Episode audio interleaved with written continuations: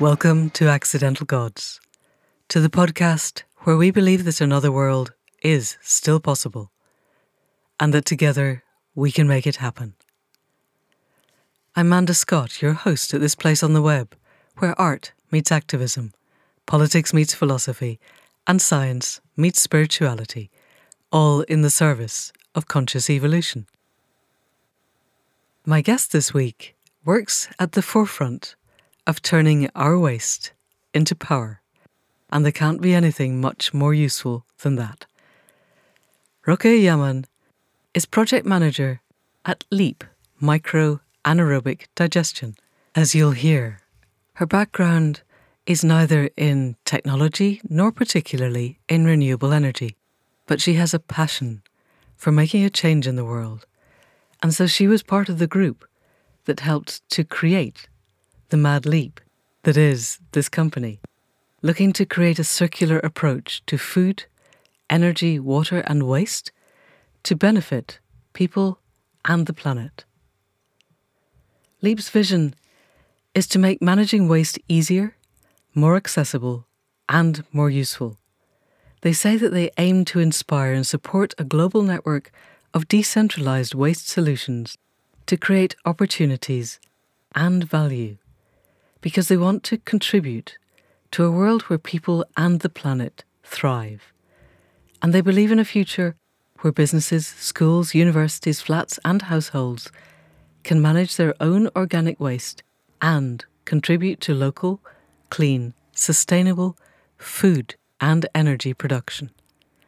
The things that we need most heat and power and food, all brought into one circular system. It's brilliant. So, people of the podcast, please welcome Rokia Yaman. And as we head into it, we have some music from her partner, Billy Surgeon, from his album Hey Mountain Hey, The Pollen Path. And I will put a link to that in the show notes too. So here we go.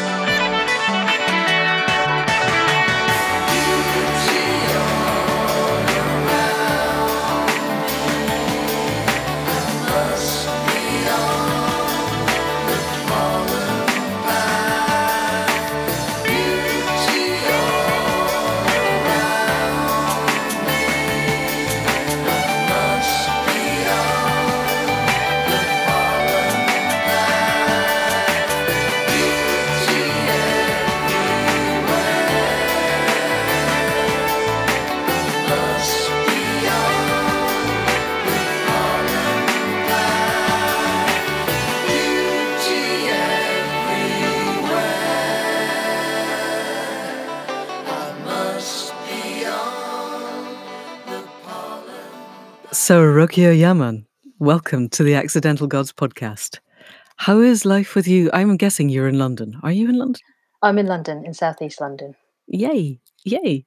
We don't get very many urban people, actually. Most people end up having escaped to the country for COVID. And you are the project manager for LEAP Micro Anaerobic Digestion, or LEAP Mad or even Mad Leap, depending on how we read it. The website address, which we will put in the show notes, is madleap.co.uk, which I do think is one of the most interesting and inspired website addresses that I've come across. So, can you tell us a little bit about what drew you to this? Okay, so um, I've had a very varied background uh, across the arts and health, um, but I've always been really passionate about the environment. So it wasn't something that I felt I would ever really be heavily involved in because I don't have qualifications in that area. Although, having kind of explored a number of other areas, I find that now all of those bits of knowledge are translatable and transferable, and I can put them together. And it's actually, I hope anyway, it's a, it's a strength to be able to work across different sectors.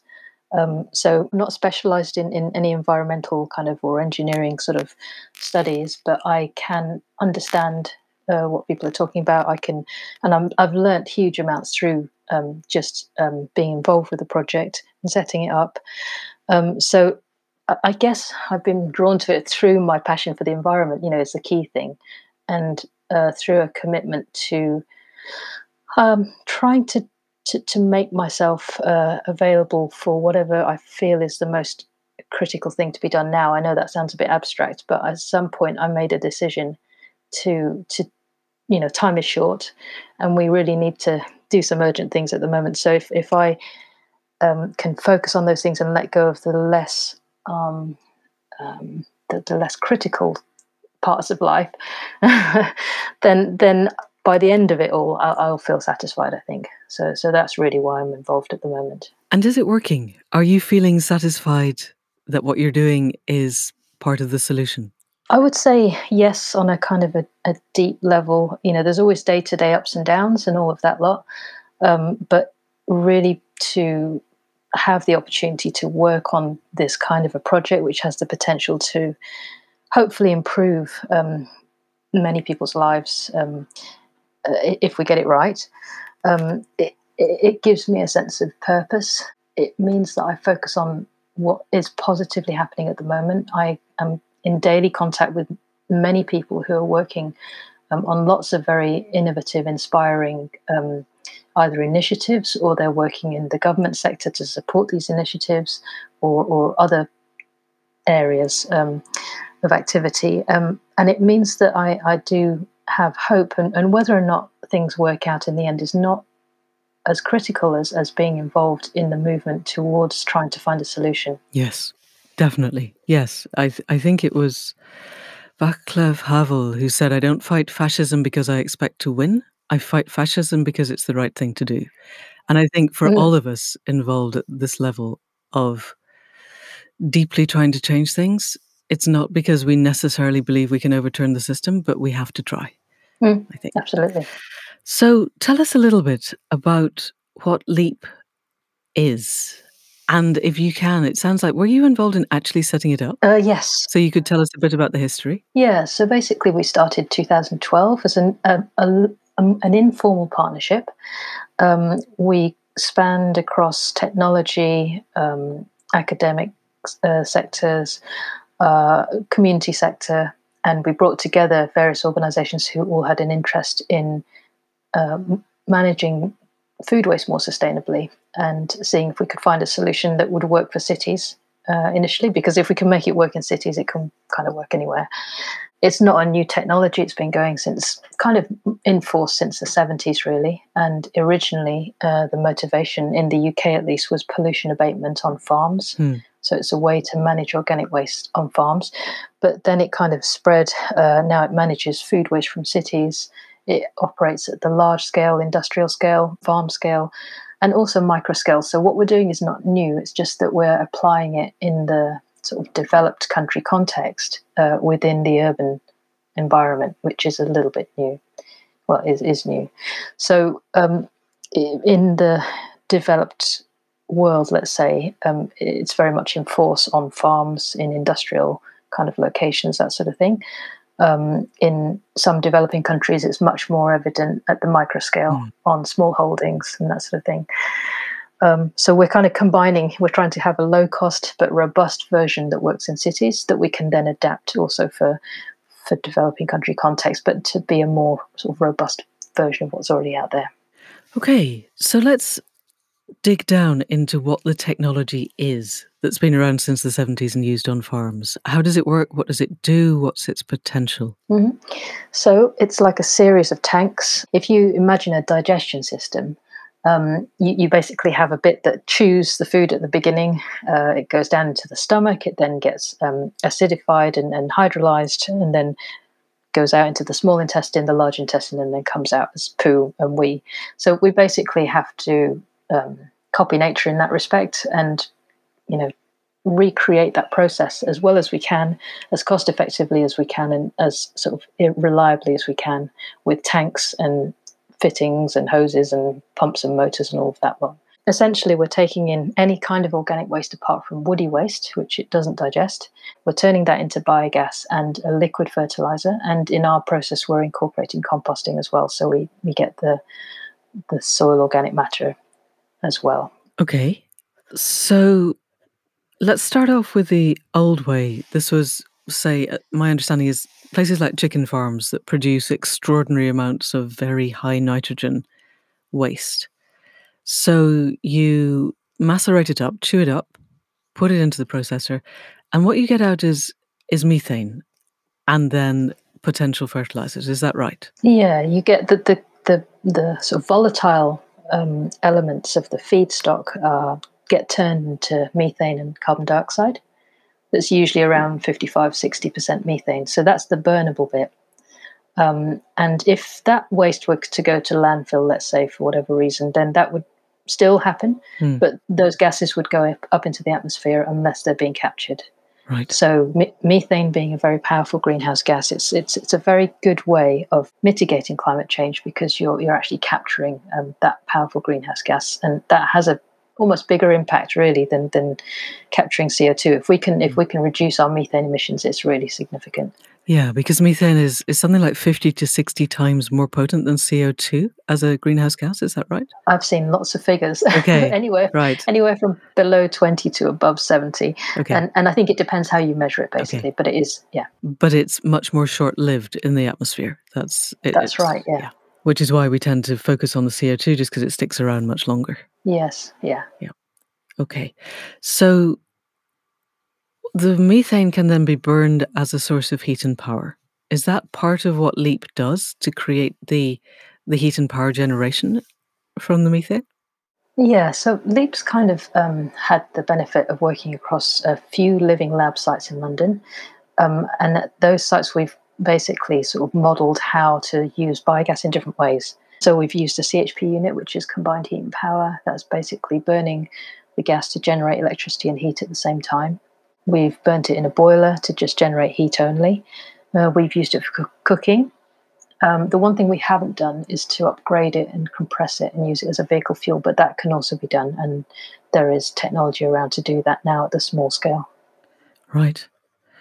And so you burn the methane, and I, my memory of chemistry not great, but I'm thinking um, C2H4 plus O2 to CO2 and H2O. Is that right? You get carbon dioxide and water as a result of burning the methane? We get the carbon dioxide because it's in the gas anyway. Um, I can't remember my chemistry very well either. So, um, but but yes, it, mainly carbon dioxide coming out the other end and, okay. and water vapor, um, which was already in there. Alrighty. So what we're doing is taking products initially from farms, but now from any food production in an urban setting, which creates then a lot of vegetable matter. I, question do you also take all of the food output from a house? So if you've got, I don't know, chicken bones or bits of cheese, do you have those as well? Churning those through, creating the gases that you create, which are mainly methane and CO2. And then the methane can be used to create other power in other ways. And burning methane, with my memory of school time chemistry, creates carbon dioxide and water, I think. So we're not adding to the CO2 in the atmosphere any more than would already have been there. But I'm wondering are there ways that we can put that CO2 to better use than simply filtering off into the atmosphere? Yes, that would be our next step. So basically, what we'd like to do next is to capture that CO2 from the exhaust um, use the gas and and the heat that comes along with it to um, support uh, food growing in in a protected environment like a polytunnel or a greenhouse. Right. So um, it means that the CO two will really um, support the plant growth. It can help to um, accelerate plant growth. Uh, so that's using that kind of waste as a, as, as, a, as a really useful input into food growing.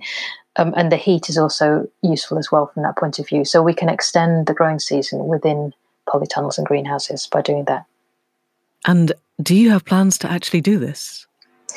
We do have some plans, yes, um, and we're currently fundraising for it. So, what we'd really like to do next is uh, have a demonstrator in London that's at a larger scale than what we've been doing. We've been prototyping at the very small scale, um, but we'd like to do something that serves, let's say, um, a social housing estate.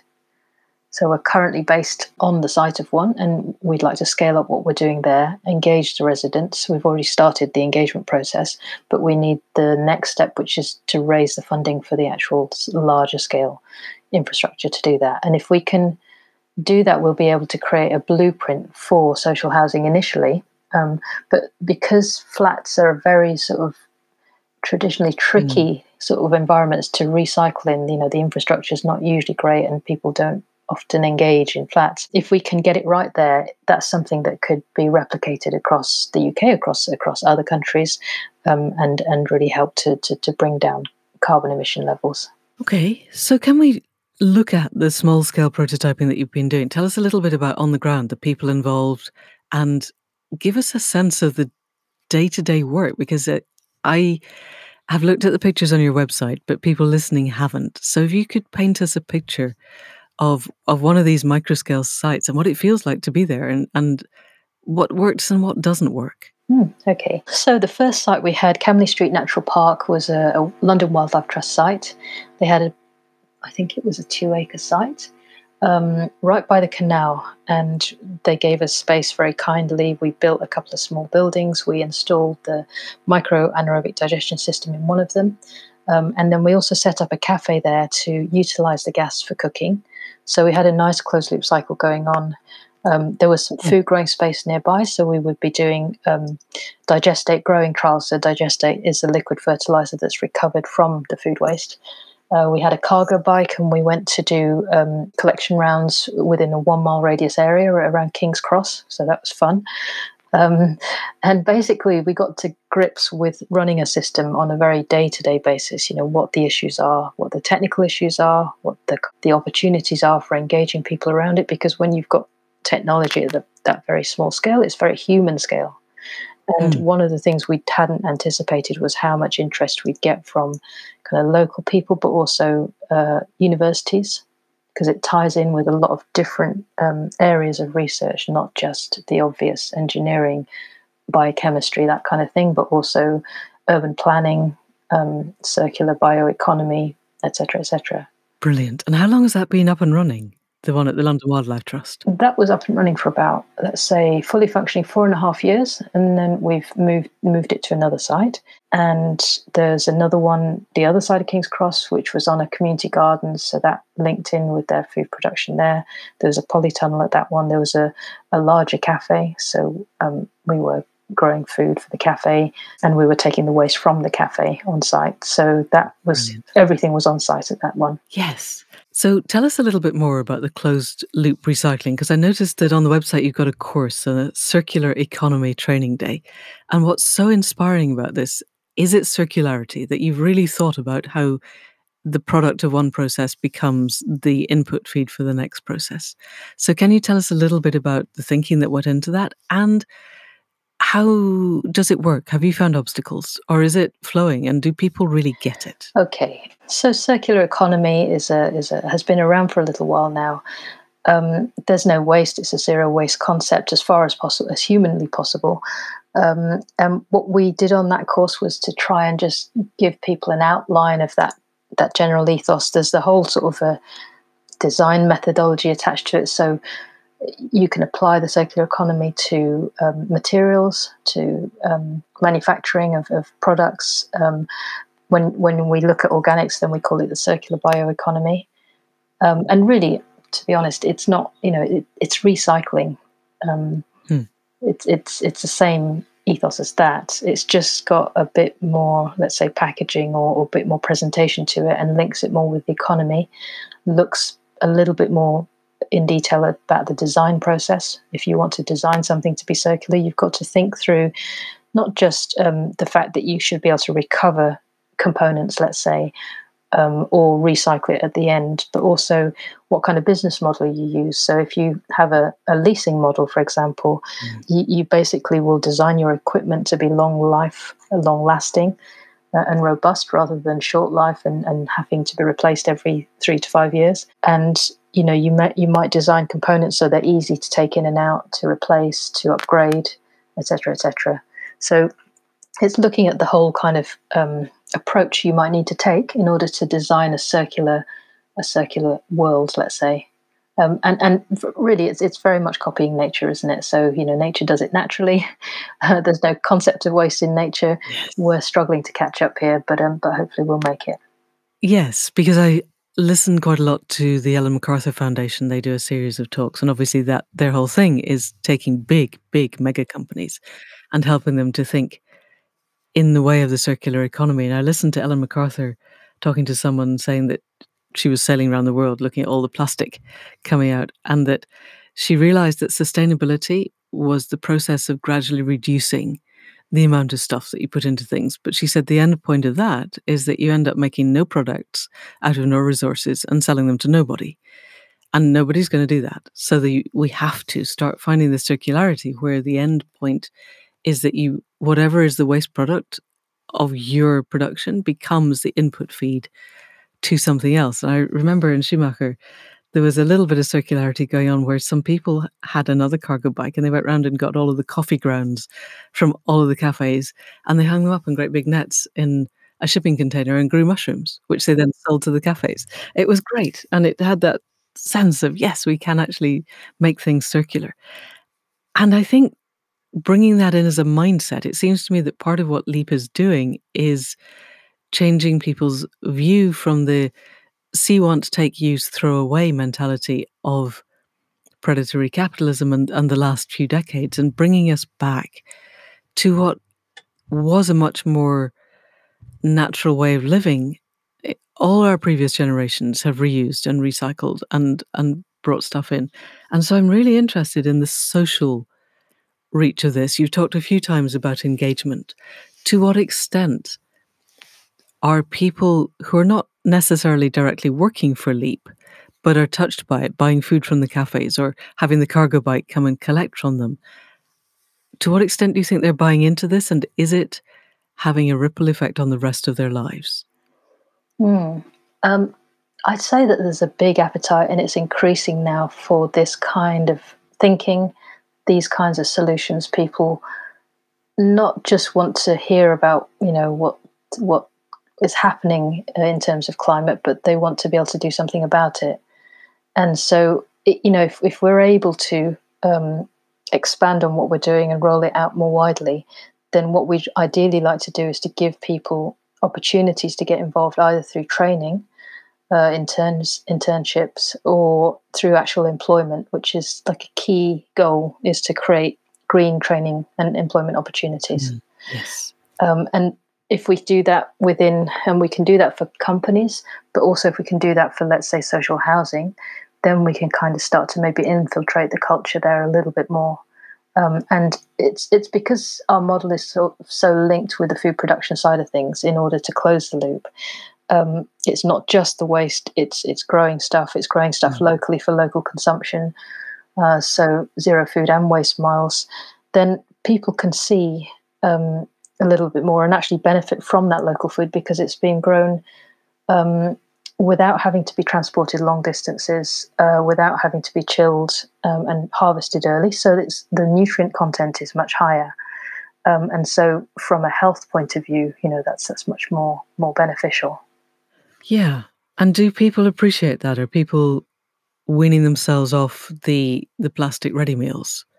When you offer them something that is more nutrient dense, fresher, grown locally, and has all of those benefits? Does it, have you noticed an increase in people's interest in urban farming and locally grown food while you've been doing this?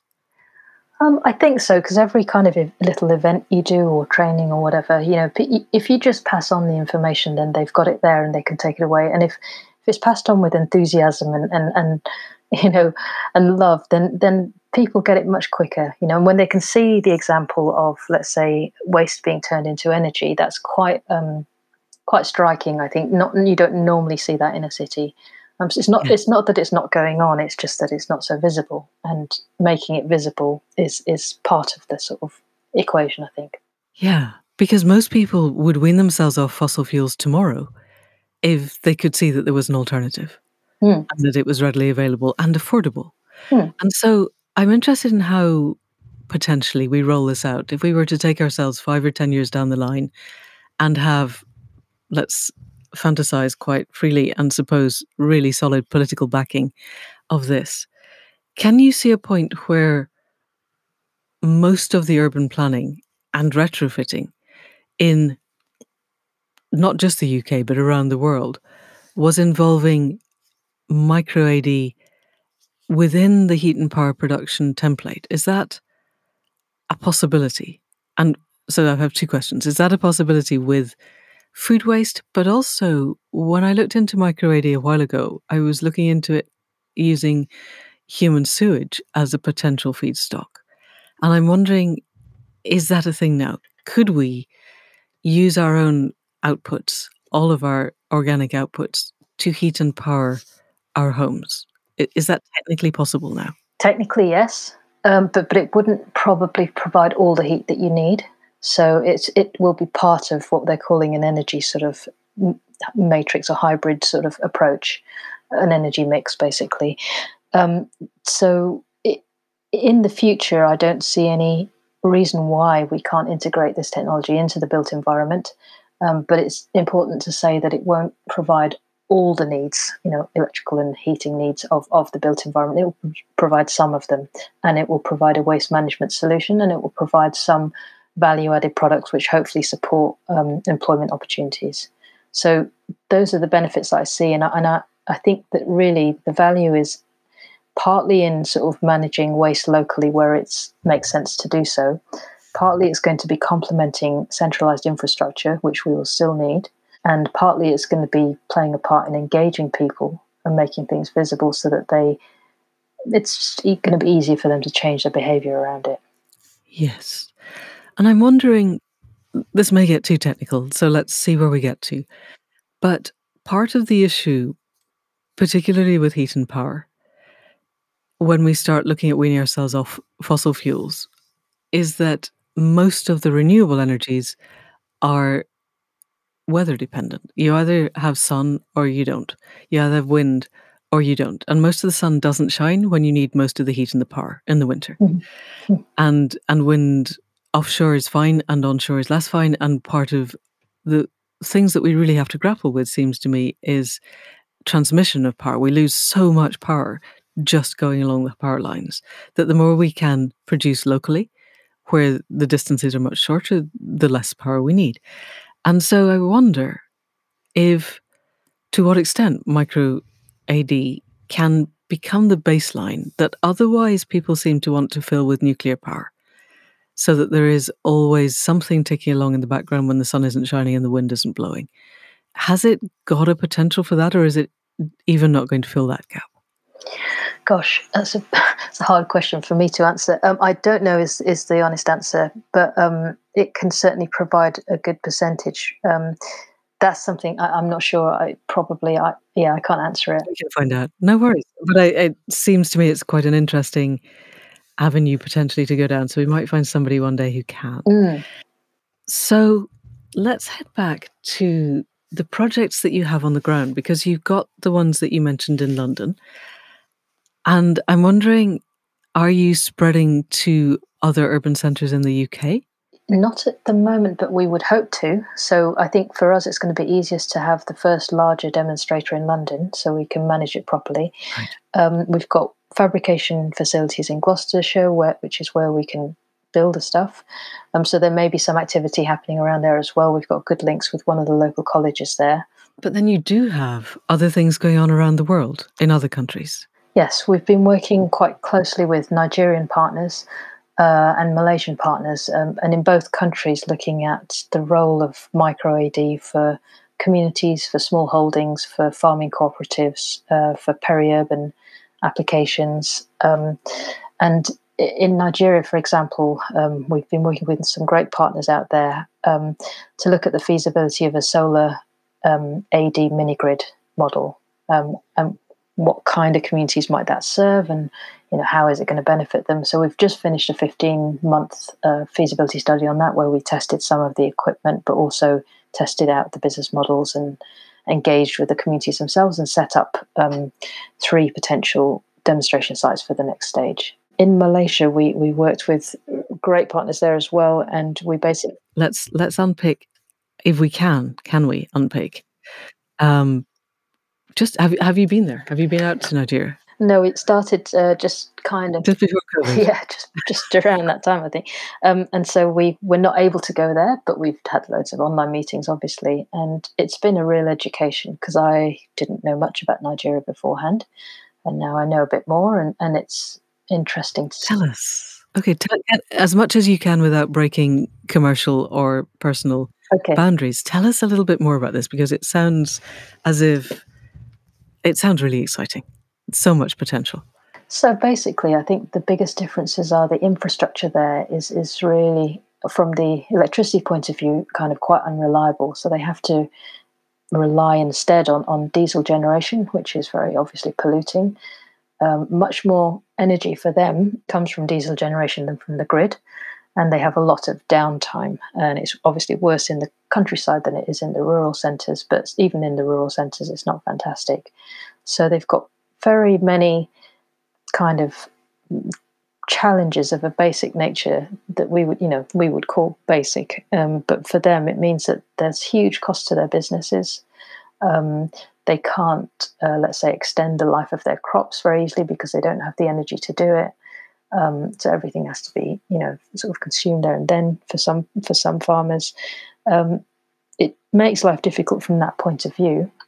I'm sure there are many positive, you know, aspects of it as well, but um, they they struggle from a lack of kind of um, basic resources and and some technical know-how. So there's a role there for us to play, I think, in transferring some technical knowledge over there and helping the companies that we've been working with, the, one of the technical companies, to to to really be able to deliver the environmental benefits that they could be doing.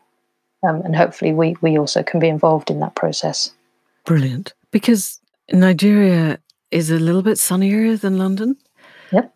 And you'd think that you know, solar power would be a no-brainer for starters, and then again, you could be using the anaerobic digestion for the times when the sun isn't shining, which is mostly at night. Um, and I, so I'm guessing you're pushing against an open door with this. That people were were interested. Was it a lack of funding that has stopped them from shifting from diesel to solar already? Uh, yeah, I guess so. I mean, it's it would take quite a lot of money to, um, you know, overhaul their infrastructure for electricity right.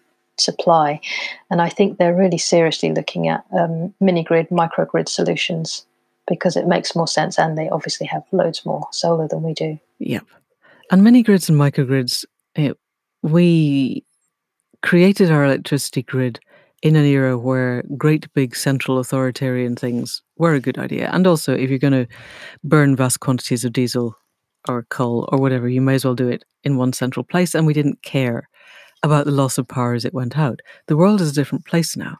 And it seems to me that everywhere in the world, creating the energy locally and having nanogrids even at kind of house scale and, and village scale is the way forward when I looked into this before, the challenges were twofold. One was the generation and, and filling in the gaps when the sun isn't shining and the wind isn't blowing and people still want to be warm.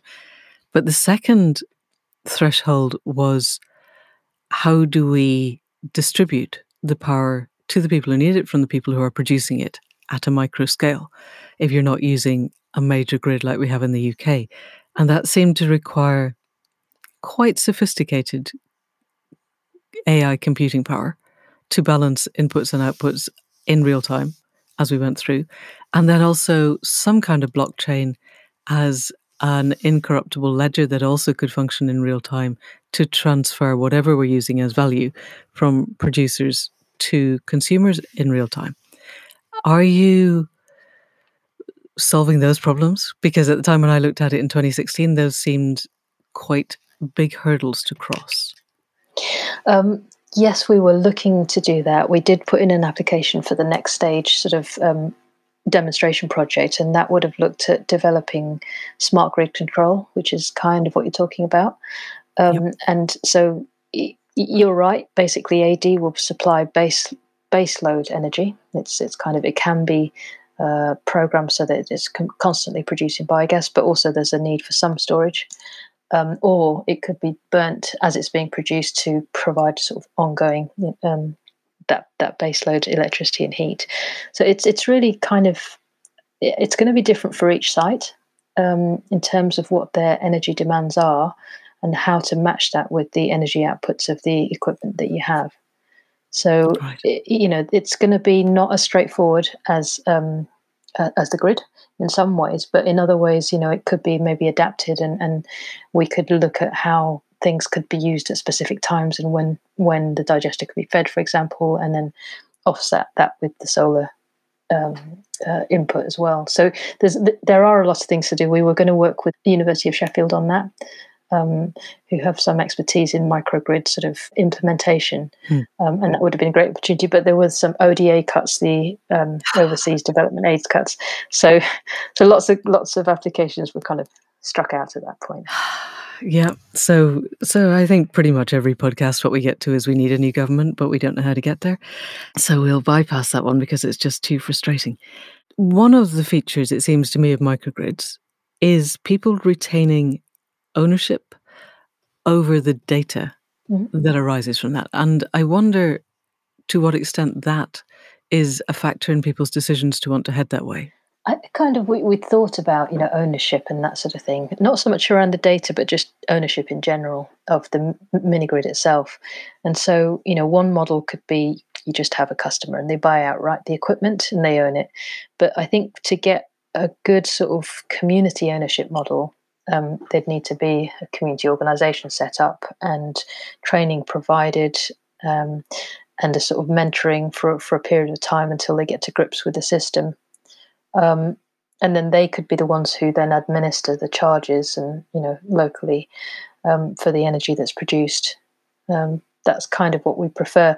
And in order to do that, because the upfront cost may be a bit higher than a community organisation might be able to afford, then we maybe look at you know um, working together with them so that we can try to raise together some upfront financing. And then over time that gets paid off and then hopefully beyond that it starts to produce a profit for the community. Brilliant. Because because community cooperative production and consumption is going to be a much better way than feeding into a capitalist system where one guy gets very rich because everybody else needs power and heat. That doesn't seem very fair power heat and cooking i'm guessing do people are, are we using the methane in places like nigeria directly for for actual cooking on or is that not a thing Mm, yeah, so I think uh, the the um, trial that we did in Nigeria was linked up to a, a few households, so they were cooking with the biogas there. Yay! Woohoo! And what about Malaysia? You mentioned Malaysia earlier. What's happening there? Oh, so that was exciting too. Basically, um, I, am half Malay, so I had some some Yay. existing contacts, and uh, which I leveraged. And basically, we we work with some very interesting organisations. One called Arkitrek, who specialise in kind of eco architecture and the development of sustainable building materials, and another one called Future Alam Borneo, who um, do a lot of environmental community engagement um, and education. Uh, they have some technical background as well. So, so they helped us with the plastic recycling, which we integrated into our model with AD. Hmm. So we looked at how AD could basically p- help to power plastic recycling, um, and um, and how plastic recycling could then uh, be used to, to, to manage plastic waste, which is a really big problem in Malaysia, um, particularly around the coastlines, the river um, the rivers there, mm. um, and how it could be used to, to sort of help disadvantaged communities in this instance to generate some income to um, to to produce sustainable building materials. Um, and also to produce food growing infrastructure from waste plastics. Fantastic. And how is that going? Are they building things from, from waste plastic? We did a fantastic feasibility study, um, and then we kind of got a bit stuck again because of the ODA cuts. Um, uh, so we've got the plans and the sort of the, the the, the the partners to move forward. So we just need to find the next kind of funding opportunity for that. but it's, I, I would say that you know that despite the sort of the issues, there's been a huge amount of support from the government, and there are lots of initiatives, not just central government but local government as well. You know, lots of people very very keen to move this kind of green agenda forward. So while there are some issues, there's also a lot of positive action going on, which I, I really appreciate. Okay, good to hear. And I'm guessing that also the Nigerian and Malaysian governments would be quite interested in pushing these forward, so that some of the funding could come from the host countries as well as from the ODA? Potentially, yes. We, we did manage to have some conversations with government departments in Nigeria, which were quite promising. So those are things that we now need to follow up. Yeah, because I'm guessing COVID has got in the way of a lot of this. I suspect so. yeah. But it's also given people time to think, I think, and hopefully reapproach things in a better way. Okay, brilliant. So, because I live off the edge of nowhere, in that kind of edge land between England and Wales, in a really quite a tiny village, we don't see enough sun to make solar really work. Wind is problematic because uh, the Telegraph and the Mail hate it. Therefore, quite a lot of the local people hate it also. And I'm wondering to what extent we could look towards the possibility of anaerobic digestion as a way of local communities in remote areas of the UK producing their own heat and power. Is that likely to be a thing going forward? Yes, we are definitely looking at that um, option um, with remote communities, with island communities we've been speaking to. Um, it's a really good opportunity for them to um, manage their waste where they are, not having to send it off island, let's say, for example, um, and to be able to generate some of their energy needs.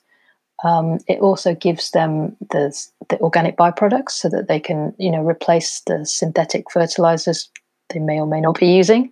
Yes. Um, and just to say Yay. that um, it's actually the production or the recovery of nitrogen uh, through anaerobic digestion from food waste that is the highest carbon saving of the whole technology. It's not actually the energy; it's the recovery of nitrogen because it takes so much energy to produce synthetic nitrogen as a fertilizer. Um, so it's pretty significant from that point of view. Um, and from an island economy, it just you know the, the benefits are kind of quite different uh, and almost more um, accentuated within a remote community because you know they, they're no longer having to send things away and having to import quite so much food. Let's say if, if they do a complete closed loop cycle just it helps them to become much more self-sufficient and resilient. And and there are a number of the Scottish islands where there's been kind of an island buyout, and the island community is running the island as a as a unit. Are those the places that you're thinking? Yeah, we spoke to the University of Highlands and Islands, who've got about 13 campuses dotted around. Um, so for them, you know, it would help them to sort of decarbonize their operations. Um, I, I think it just makes a lot of sense, you know, for that kind of community. Definitely. Can we unpick slightly? Because I live in a small holding and because we are looking very hard at how to move towards regenerative farming, part of the point of regenerative farming is that we no longer use nitrogen or we don't put inputs other than the inputs that come from the land. But if we were to have a farm scale biodigester, those inputs would be from the land. And there was something that I read in one of the blogs on your website whereby they said that some of the digestate was causing acidic soils and worm die off, and that ways were being investigated that could ameliorate that. How is that going? Okay, so just to clarify, the acidification was from a paper and the worm die off was for, from slightly more anecdotal sort of evidence. Okay. And so I think a lot of that is down to dosing you know how how the dosing okay. is done if it's too much obviously it's going to have a negative impact but that would be the same for any artificial fertilizer um, so they those you know actions are specific to to, to those particular studies um, but in terms of the european project we've got going at the moment that's um, designed specifically to deal with the you know the sh- what they're calling the shortcomings of digestate. Mm. So there's you know there's a lot of it. It doesn't it doesn't reduce in volume like composting does um, reduces in volume. So the technology that we're developing for this European project with another 15 partners is basically looking at how to a reduce the volume of that because mainly it's kind of 90% plus water uh, B, to extract nutrients into a compact form so they're much easier to handle.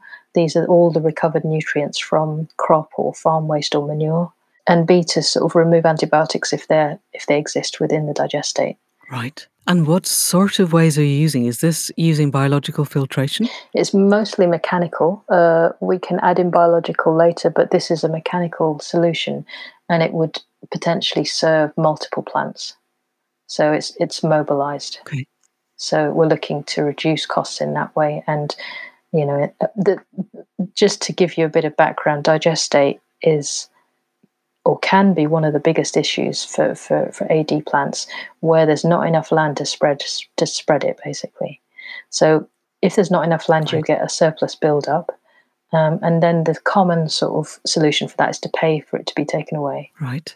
I, I have a horrible feel that it ends up in the rivers somehow. Oh no, no, it, it does end up on farms in the UK. Okay. But at some point, there's going to be a saturation of the available space to to spread it, and you know the, the amount that's being produced. So I think it's it is important also to find other ways of, of managing it, reducing the volume, making it more compact, etc., etc. Yeah, because we're going to make this nationwide and international, then we can't be spreading it all over land that we're trying to regenerate where it might not be what you need to regenerate the land. If we're going to grow soil depths in the way that regenerative farming does and build the ecosystems back, because we're not only in a climate emergency, we're in a biological and ecosystem emergency too. Mm-hmm. How close are we to finding that, do you think? Uh, that may be a piece of string of unknown length, but I'm just genuinely curious. I'm wondering actually at what point can we get one of these and put it on on the land here at a financially viable scale for a small holding? Okay. All right. I would hope sort of sometime next year. Oh, excellent. Oh, well, if you want you want a trial smallholding on the edge of Wales, let me know. Um, okay. I think it would be fascinating. I don't think we have enough livestock at the moment, but we're we're staring hard at the feasibility of a microdairy. Mm-hmm. Um, so that might might move towards it. Brilliant. So amazingly enough, we're heading down towards the end of our time. There was so much that I wanted to ask you about. One of the things you have a course on your website about hydrogen and the and the use of hydrogen for power. And I'm wondering how does that come out of anaerobic digestion and and where is it going because that sounds quite exciting also okay it, it was linked because we, we we had a dialogue with an artist who was um, i think at the slade and he, he was developing it, it wasn't it was kind of um, he obviously is a particular type of artist but he was developing a, a low cost electrolyzer open source electrolyzer um, which basically uh, uses surplus solar to generate hydrogen, and it's a it's a storable gas, yep. so it's kind of yeah slightly easier to store in some ways. And the link that we had with him was because uh, there's a technology which is kind of being tested at the moment, not by us but by other um, groups, and it it uses hydrogen and it injects it into the digester and creates a sort of a biological pathway where it increases the methane production. Hmm. You can either inject it in the digester or have it in a separate vessel, but you're basically increasing methane production. Yes, because CO2 plus H2 equals C2H4 plus O2. Mm. Interesting. Okay. And then my understanding up till now is that one of the key uses of hydrogen has been to power cars. That's what they're doing in Orkney, where they use their amazing amounts of wind power to split seawater and get hydrogen from it. And you were also talking about the potential of using methane in cars. And I know that a lot of us who don't want to be driving cars powered by fossil fuels are looking at electric vehicles and are deeply concerned about the rare earths and the mining thereof and the astonishing pollution attached to that. Is the use of methane and or hydrogen in cars likely to be a commercial possibility, do you think? Well, it's already happening. So basically, they've got hydrogen buses on the road. Uh, in um, in Camden, they've got a transport depot that serves biomethane fleets. So they get biomethane shipped in from um, a landfill site that captures the biogas and purifies it and liquefies it. Fantastic. So biomethane coming in liquid form being decompressed into the vehicles. Um, in Malmo in Sweden, they've done a very smart thing where the municipality has partnered with the farmers on the on the outskirts, and they basically take all the food waste from the city, they digest it on the outskirts, they give the digestate, the liquid fertilizers, to the farmers, and the biomethane powers the city buses. So it's a very joined up way of doing things. Right. You know, it'd be nice if it could happen here, yes. but I'm sure there's many models for it to work. Yeah, I would think Preston is probably looking into this, given that Preston is one of the most obviously advanced of our local councils. How brilliant! That's that's genuinely inspiring. I think probably, given the time, that's a really good place to stop, unless there's something obvious that I haven't asked about that you think people would like to hear. No, I guess the one thing I would say is that if you have an aspiration, um, let's say to do something for the environment or you know people in general, whatever it is, I would say follow that. Um, you know, if it's a passion, if you if you feel something like that, follow it, whether or not you feel qualified. Hmm. Um, just seek out the people, like-minded people, or, or look for um, similar sort of uh, initiatives uh, to, to, to, to, what you have in mind, and, and just link with them and, and start talking to people. And you don't know where that will lead. Uh, for me, it's basically led me into a position where I'm kind of very involved in in this kind of move nice. towards a, hopefully a more sustainable world. And I would there's nowhere else I'd rather be at the moment. So I just say go for it. That's brilliant. Thank you. And actually, if somebody wanted to go to madleap.co.uk, it looks like you've got some jobs going. We do. Gosh, we do. We, we, we're recruiting people for the workshop. So if you have any fabrication skills or anything like that, we really want to hear from you. Um, we're also looking for people to help with the London based uh, um, demonstrator. Um, so if you've got skill, various skills either in uh, marketing, graphic design, um, practical skills, uh, please get in touch. And even if you didn't want a job, it sounds like there's a lot of room for volunteering here and possibly elsewhere. Yes. Fantastic. Brilliant. Okay, people of the podcast, you have your new mission. Go out and find something useful to do with anaerobic digestion. Rokia, thank you so much. That has been genuinely inspiring. I'm so glad that everything that you're doing is happening. Thank you. Thank you, Manda.